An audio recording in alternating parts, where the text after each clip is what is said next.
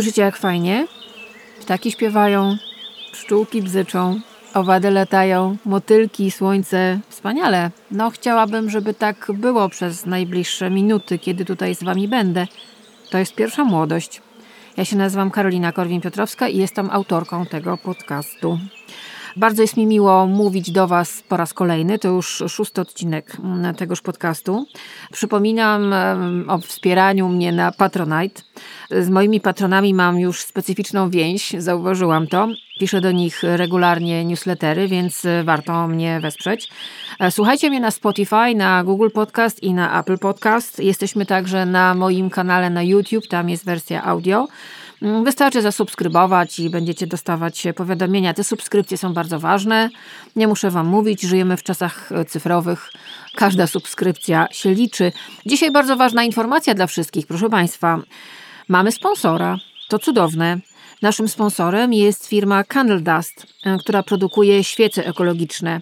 Niesamowita rzecz, mianowicie słuchajcie, to są zupełnie nowe świece. Ich wartość polega na tym, że są ekologiczne, że są absolutnie e, naturalne. One powstają z takich maciupeńkich, e, roślinnych, woskowych kuleczek. Jak chcecie wiedzieć coś więcej, to zapraszam na mój Instagram, Karolina KP, tam pokażę Wam jak to działa i zapraszam na Instagram firmy Candle Dust, która była na tyle fajna, i naprawdę niezwykła. Poznałam tych ludzi. To cudowni wariaci są i bardzo ich podziwiam i lubię. I oni zdecydowali się po prostu sponsorować ten podcast. Jestem bardzo zaszczycona, jest mi bardzo miło i jestem bardzo szczęśliwa. Nie ukrywam. No dobrze, proszę Państwa, to zaczynamy. I stopped being a kid who was an actor and I became a child star. And that fundamentally changed my life. Proszę Państwa, to co słyszeliście przed chwilą to jest e, fragment zwiastuna do filmu, który nosi tytuł Dzieciaki show biznesu. To jest film dokumentalny. On już e, powstał ze dwa lata temu, ale chciałabym go wyciągnąć teraz specjalnie i specjalnie nim zacząć ten podcast. E, film to jest niezwykły dokument. Jego autor postanowił spotkać się z gwiazdami dziecięcymi usiąść i porozmawiać, jak to jest być aktorem dziecięcym, który zarabia często na całą rodzinę, e, zarabia całkiem duże pieniądze i jest też bardzo zajęty. Alex Winter, scenarzysta i reżyser tego dokumentu, dotarł po latach do bardzo wielu dziecięcych aktorów, tych bardziej lub mniej znanych. Wypowiadają się w tym filmie m.in. Mila Jowowicz, Mara Wilson, Evan Rachel Wood czy Cameron Boyce, który nie doczekał premiery tego dokumentu. Jest też Jada Pinkett Smith. I oni mówią otwarcie, jak to wygląda. I to jest bardzo bolesna i to jest bardzo trudna prawda o tym, jak bardzo ciężko pracują dzieci w show biznesie. Widzimy tych ludzi, widzimy ich po latach i widzimy materiały archiwalne z ich udziałem i przede wszystkim no, to, co uderza, e, że te dzieciaki bardzo szybko weszły w tryby normalnego, dorosłego zarabiania pieniędzy. To są także ludzie, którzy mm, dorastali w czasach, w których nikt nie traktował dziecka podmiotowo, tylko przedmiotowo. Te dzieci harowały najzwyczajniej w świecie. Te dzieci nie chodziły do normalnej szkoły, te dzieci nie miały normalnych kolegów, koleżanek. Mara Wilson na przykład mówi o tym, że ona się nigdy nie nauczyła jeździć na rowerze, że nie umiała grać we wszystkie te gry, w które grali jej rówieśnicy, e, no bo była na planie, bo pracowała. To jest naprawdę bardzo mocna rzecz. Posłuchajcie fragmentu. To ja zgrałam, nie ukrywam telefonem. To jest Evan Rachel Wood, która opowiada o tym, co się dzieje, jak te dzieciaki żyją na planach. Ona dzisiaj jest dorosłą kobietą, sama ma dziecko, syna, którego zresztą chroni przed mediami społecznościowymi, ale ona też pochodzi z rodziny aktorskiej, teatralnej. Przebieranie się, zabawa w kostiumy, w udawanie, w granie czegoś to było coś absolutnie normalnego w rodzinie, w której ona wyrastała. I tak trafiła do filmu. Naturalny, wspaniały, naprawdę dużej klasy talent. No to posłuchajcie. Dziecięcą gwiazdę poznasz po tym, że jest dobra w żonglowaniu, grze w zośkę czy sztuczkach z neoliną. Cudaczne umiejętności, które trzeba opanować samemu i które posiadam. Wszyscy pytają, jak się tego nauczyłaś? Bo spędziłam masę czasu sama. Na planie, w przyczepie, ucząc się w przyczepie, sama w pokojach hotelowych. Przez większość czasu jesteś odizolowana. Odczuwasz satysfakcję, ale jesteś samotna. Bardzo długi czas bez ludzi. No i ten fragment jest bardzo bolesny, bo ten fragment mówi o tym, że za tym wszystkim przede wszystkim jest samotność, jest odizolowanie, e, jest ból. Jest odrzucenie przez kolegów i koleżanki. Bohater filmu E.T. mówi o tym, jak po prostu w szkole nie miał życia. Henry Thomas, słynny Elliot e, z wielkiego hitu Stevena Spielberga, mówi wprost, że był bullyingowany w szkole, że nie był przygotowany na to, że idzie do sklepu i wszyscy go poznają, że idzie ulicą i wszyscy go poznają. On był tylko małym chłopcem i chciał się pobawić, a jego koledzy się z niego śmiali. Po prostu robili sobie z niego jaja. Wstrząsająca jest opowieść e, Mili Jowowicz, bo Mila Jowowicz córka emigrantów e, z ówczesnego Związku Radzieckiego, córka także wielkiej gwiazdy e, radzieckiego kina e, Galiny Loginowej. Ona była gwiazdą kina w Związku Radzieckim, a jak Mila mówi w Stanach, no musiała sprzątać domy innych ludzi, ale cały czas gdzieś marzyła o tym, że chciałaby znowu zacząć grać. I ona bardzo szybko wypchnęła Milę, która była obdarzona niesamowitą urodą, bardzo oryginalną, wypchnęła ją do świata filmu. I miała 11 lat, Mila Jowowicz, kiedy zaczęła karierę jako modelka i my w tym filmie, o którym Państwu mówię, Dzieciaki Show Biznesu, widzimy te zdjęcia. 11-letnia dziewczynka pozowała do zdjęć, na których wygląda co najmniej jak Lolita. Ona miała 13 lat, kiedy zadebiutowała w Deszczowcu erotycznym. Naprawdę, on nosił tytuł Spotkanie dwóch księżyców.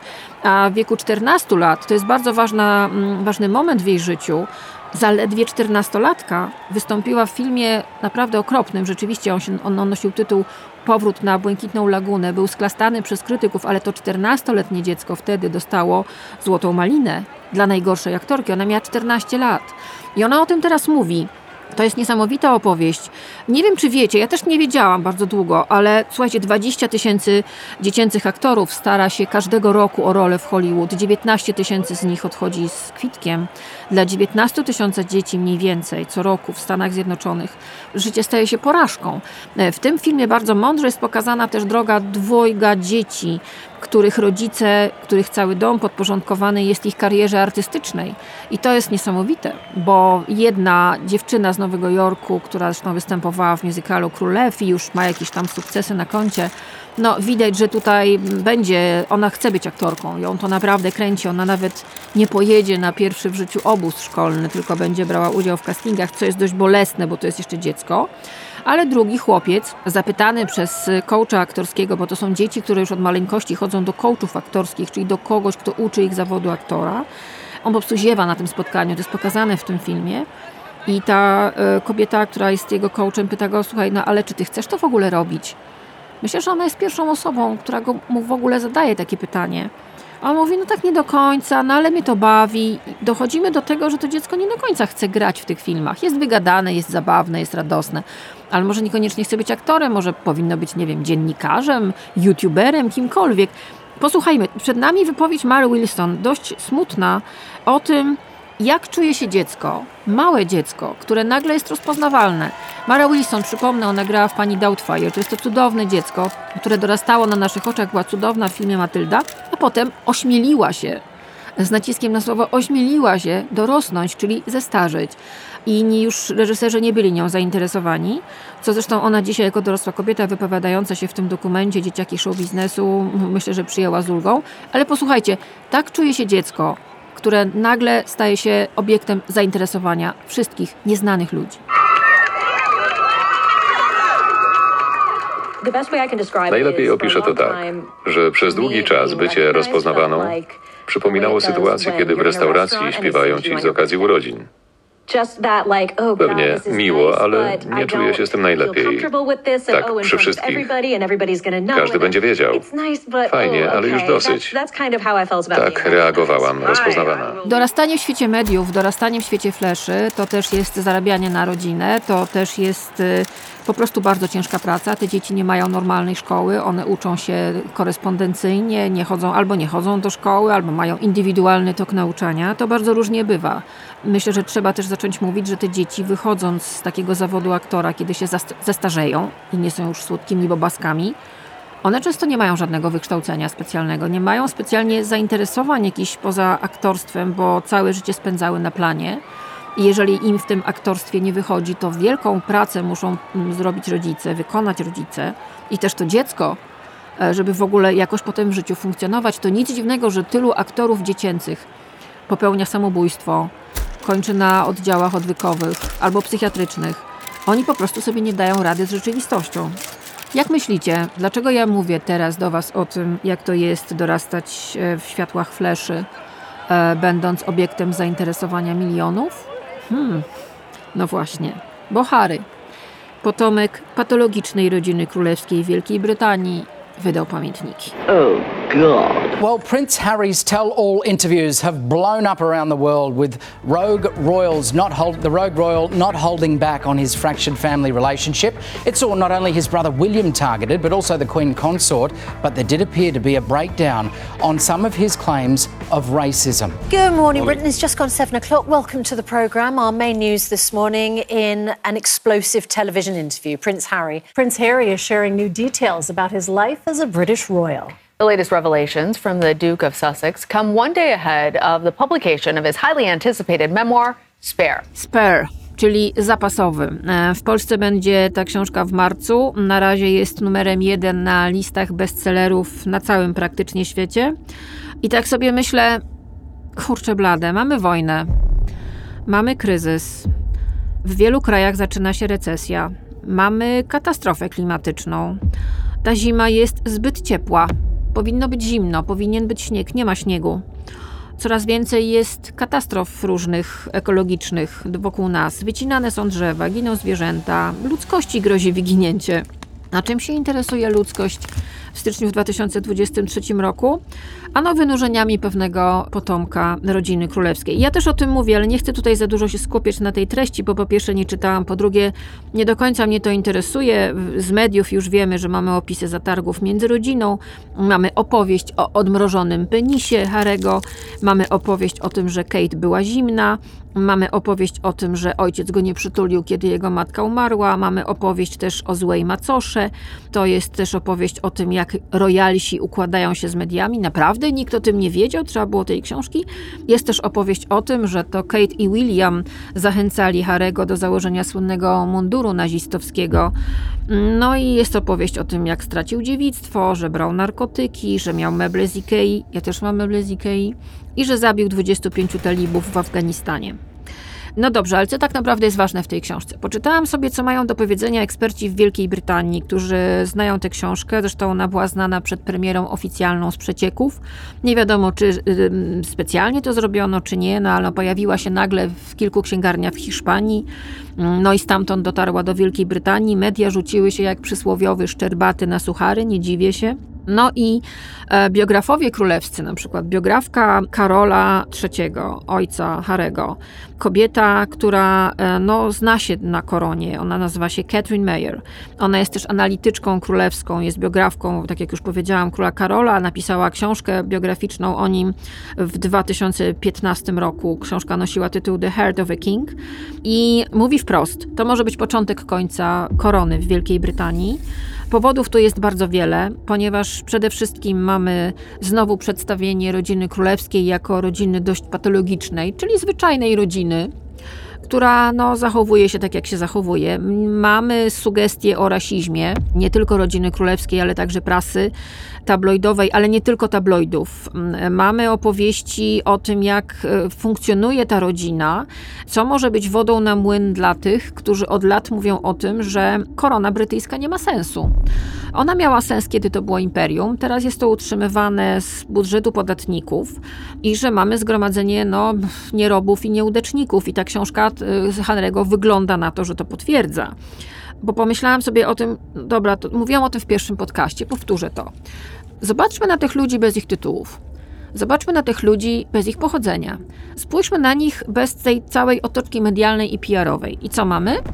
No mamy zbiorowisko bardzo średnio inteligentnych, bardzo kiepsko wykształconych ludzi, e, których jedynym plusem jest to, że mają ego wielkości Pałacu Kultury. Fajne?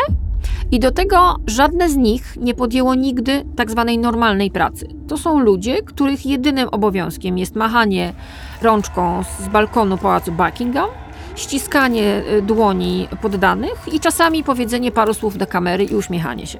Wielkie mimecyje żyją na poziomie nieosiągalnym dla większości z nas. I teraz mamy opowieść y, kolesia, który pochodzi z tej rodziny, który ma ewidentnie potworny kompleks starszego brata. O tym mówią też analitycy w Wielkiej Brytanii. Doczytałam sobie tutaj, a mówiłam w pierwszym podcaście o księciu Andrzeju. Pamiętacie? Cofnijcie się do pierwszego podcastu. Książę Andrzej, młodszy brat Karola III, obecnego króla Wielkiej Brytanii, też miał ogromny kompleks brata. Tylko, że u niego nie poszło w pisanie książek na szczęście, tylko w zachowywanie się jak kretyn po prostu, w, w zaprzyjaźnianie się z ludźmi pokroju Jeffrey'a Epsteina i różnych innych e, szu, e, szumowin finansowych i obyczajowych.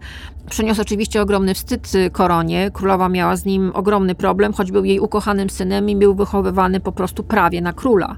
I tutaj mamy jeszcze podobną historię. Tam jest taki fragment, mój kolega mi to przysłał, bo kupił sobie niestety e-booka i dostałam od niego trochę mm, screenów z tego. I tam jest fragment, gdzie on, Harry opisuje o tym, jak dowiedział się o tym, że jego mama nie żyje, ale przedtem jest opis y, posiadłości, w której oni wtedy byli i zaznaczenie, że William miał większy pokój od niego.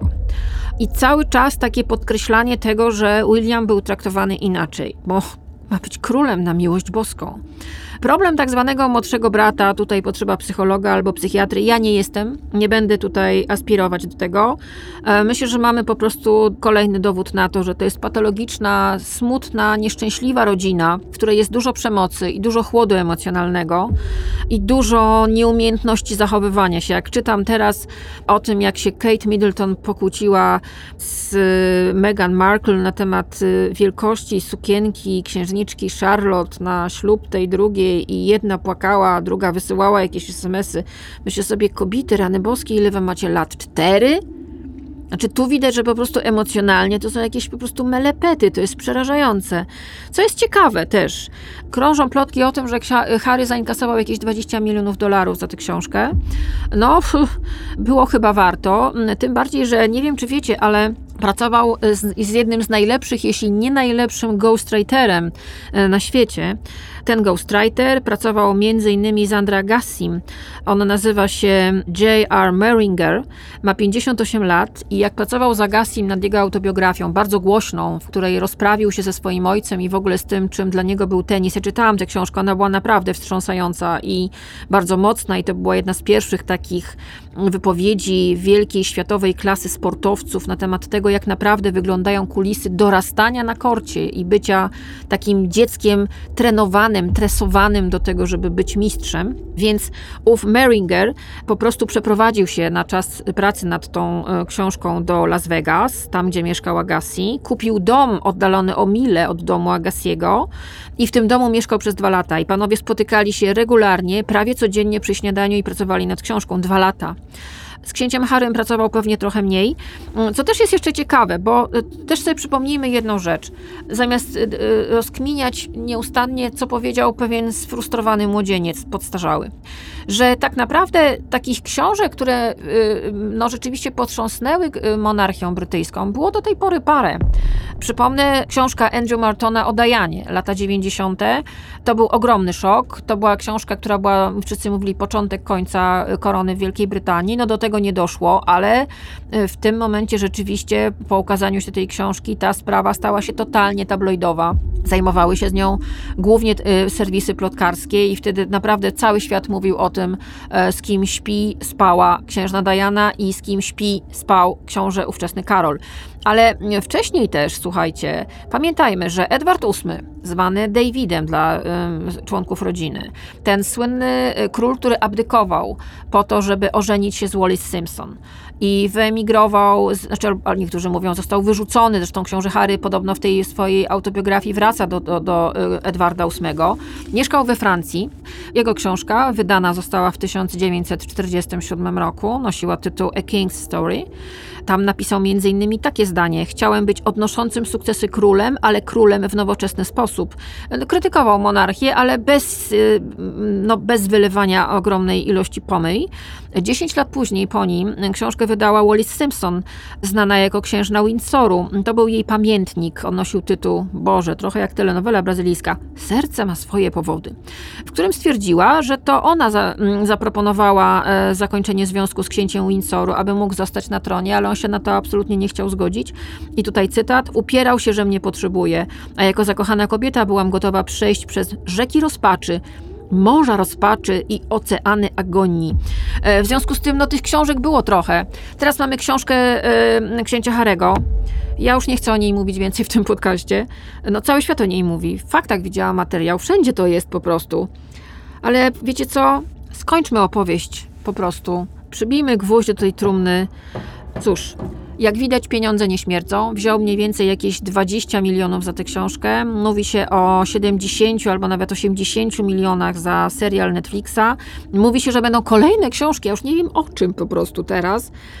No ale cóż.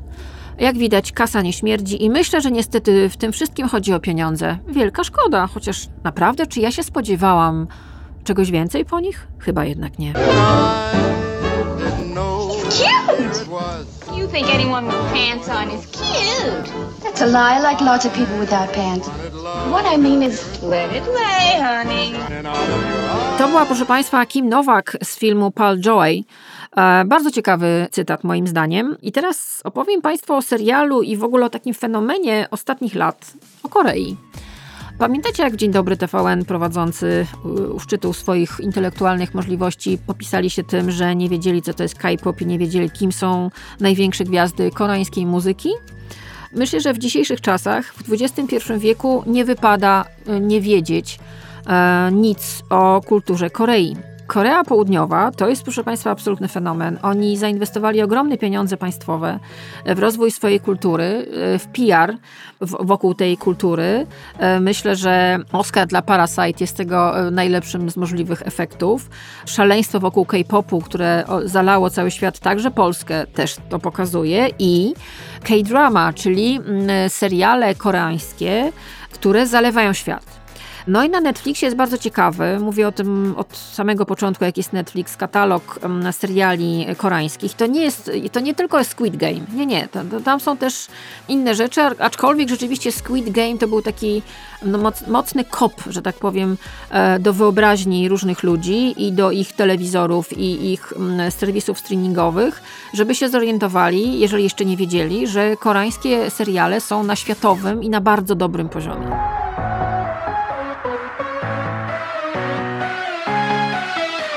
No i teraz mamy historię, która nosi tytuł The Glory. Ten serial niedawno pojawił się na Netflixie, pojawił się w grudniu i muszę przyznać, usiadłam sobie tak. Niewiele się spodziewałam, ale pomyślałam sobie, dobra, no zobaczymy.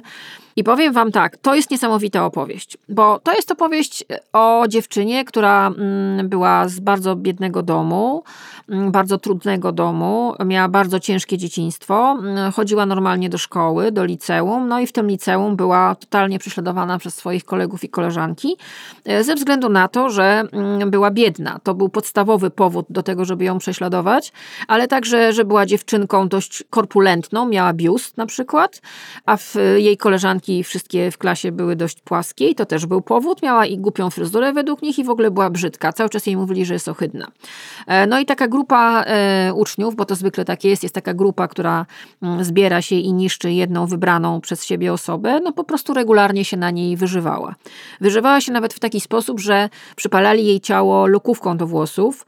To jest potworna scena w tym serialu. Zresztą Koreańczycy nie obcyndalają się w ogóle. Oni pokazują brutalność. I myślę, że czasami to jest bardzo dobre, bo Szczególnie ta scena, która dzieje się na sali gimnastycznej i jest, jest naprawdę potworna. Ja w pewnym momencie zamknęłam oczy, bo jest dokładnie pokazane, jak oni jej tę skórę mm, przypalają, jest jej krzyk. To jest niesamowite, ale wracając, ta dziewczyna wraca po latach do miejsca, w którym kiedyś się urodziła i wychowała. Jest nauczycielką, podejmuje pracę w szkole i zaczyna się mścić na swoich oprawcach. E, jest kobietą dojrzałą. E, jej oprawcy mają już po 30, prawie 40 lat, mają swoje życia, rodziny, żyją sobie fantastycznie przynajmniej większość z nich. E, są bogaci, utytułowani, uprzywilejowani, mieszkają w pięknych domach. Ona bardzo misternie snuje ten plan zemsty, bo chciała mieć kiedyś zupełnie inne życie, chciała być architektką, to nie wyszło. Musiała pracować w fabryce, musiała się uczyć po nocach, przy okazji doświadczając przeróżnych form przemocy ekonomicznej i fizycznej. Ale się udało i teraz się mści. I to jest opowieść o zemście. I to jest opowieść o zemście bardzo misternie utkana, bo to nie jest tylko jej historia, to jest też historia kobiety, którą ona spotyka przypadkiem i którą wynajmuje do tego, żeby zamordowała jedną z osób. Naprawdę. To jest y, historia w ogóle tych wszystkich jej oprawców i tego, w jakim momencie życia oni się dzisiaj znajdują. Mm, jak bardzo ich życie jest przesycone pustką, ale też jak bardzo są to nieszczęśliwe osoby, chociaż bardzo bogate i bardzo uprzywilejowane, pochodzące też z uprzywilejowanych rodzin, e, bo to, to uprzywilejowanie w owym liceum dawało im taki paszport do bezkarności. Bardzo mocny serial i jak już jesteśmy przy historiach przemocowych, to też bardzo mocny od tej strony, że pokazuje na przykład właśnie przemoc wobec kobiet. Pokazuje w bardzo brutalny sposób, bo jak już powiedziałam, Koreańczycy się nie obcyndalają.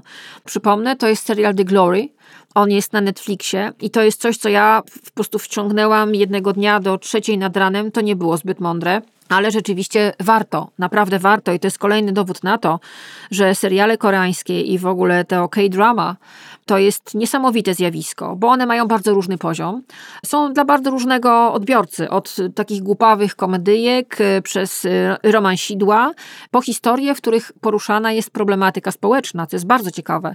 To, co ja widzę w tych serialach, to jest właśnie pokazanie tego, jak bardzo trudno jest żyć ludziom, którzy są biedni, a którzy chcą się na przykład uczyć albo chcą się leczyć w Korei. Brzmi znajomo? Hmm. No i właśnie ta historia o przemocy wśród dzieci, wśród dzieciaków, które robią rzeczy straszne, potworne i są tak naprawdę bezkarne.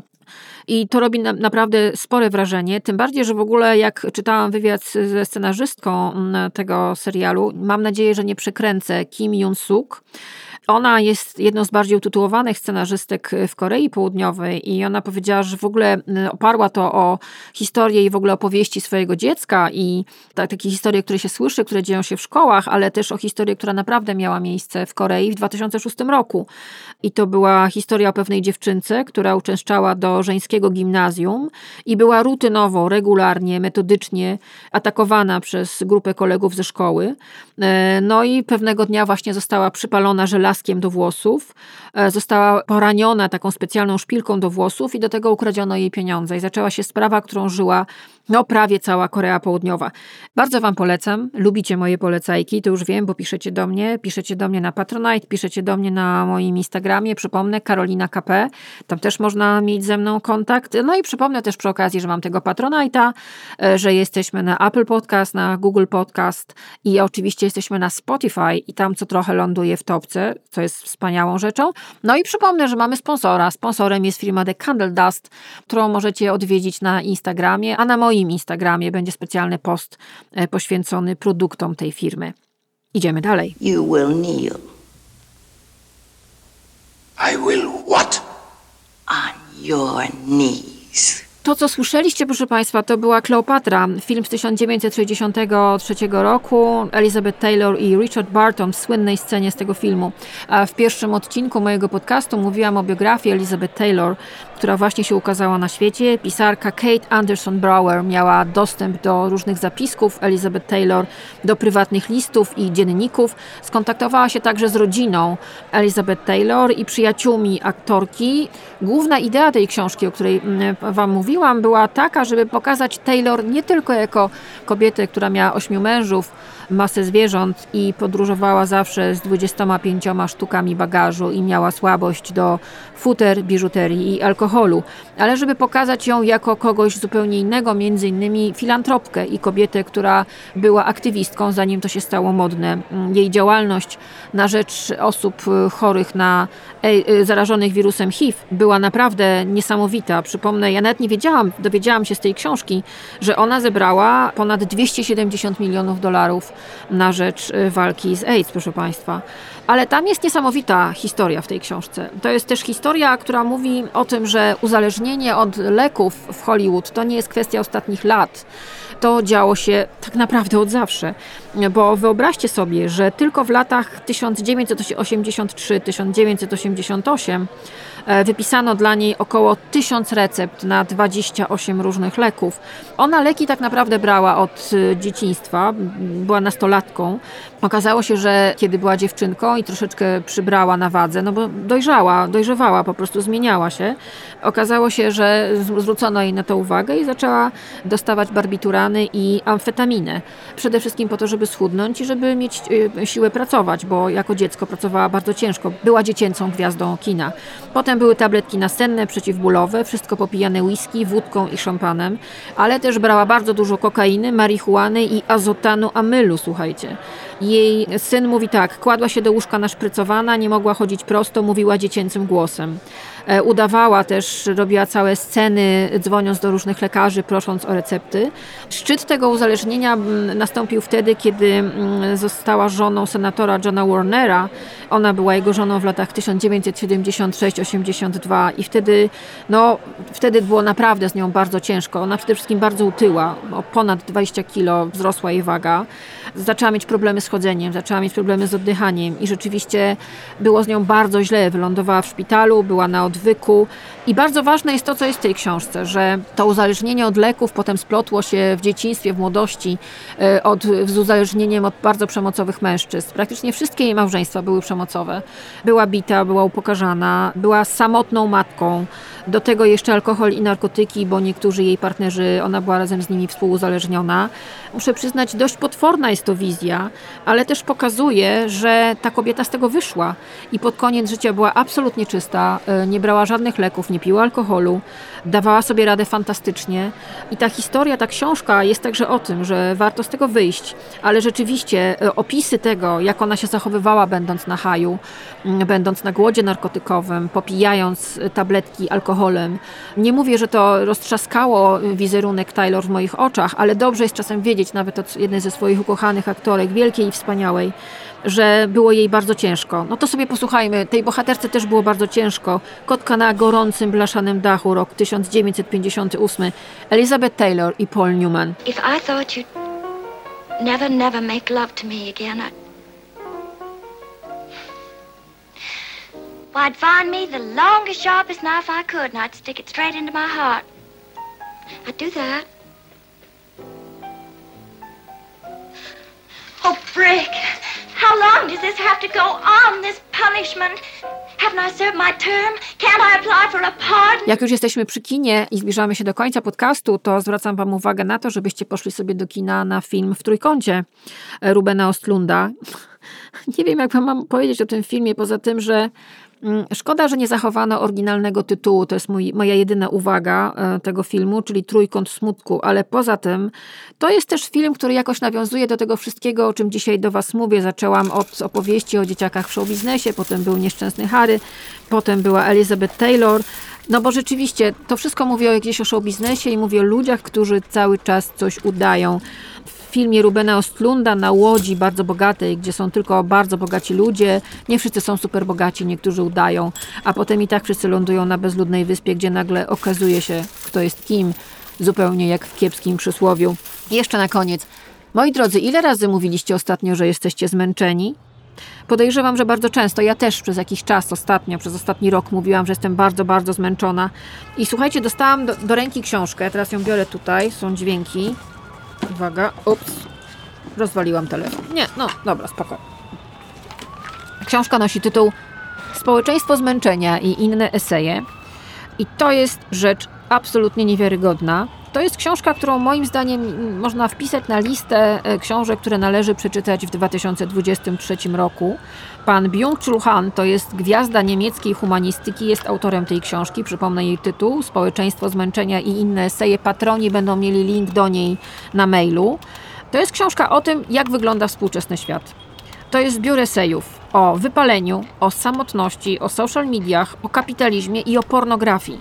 Dla mnie wstrząsający jest ten rozdział o pornografii, gdzie autor mówi wprost, że my żyjemy w społeczeństwie pornograficznym, że cały nas, nasz przekaz dotyczący nas samych staje się pornografią i że my się do tej pornografii przyzwyczajamy i że ta pornografia otacza nas zewsząd.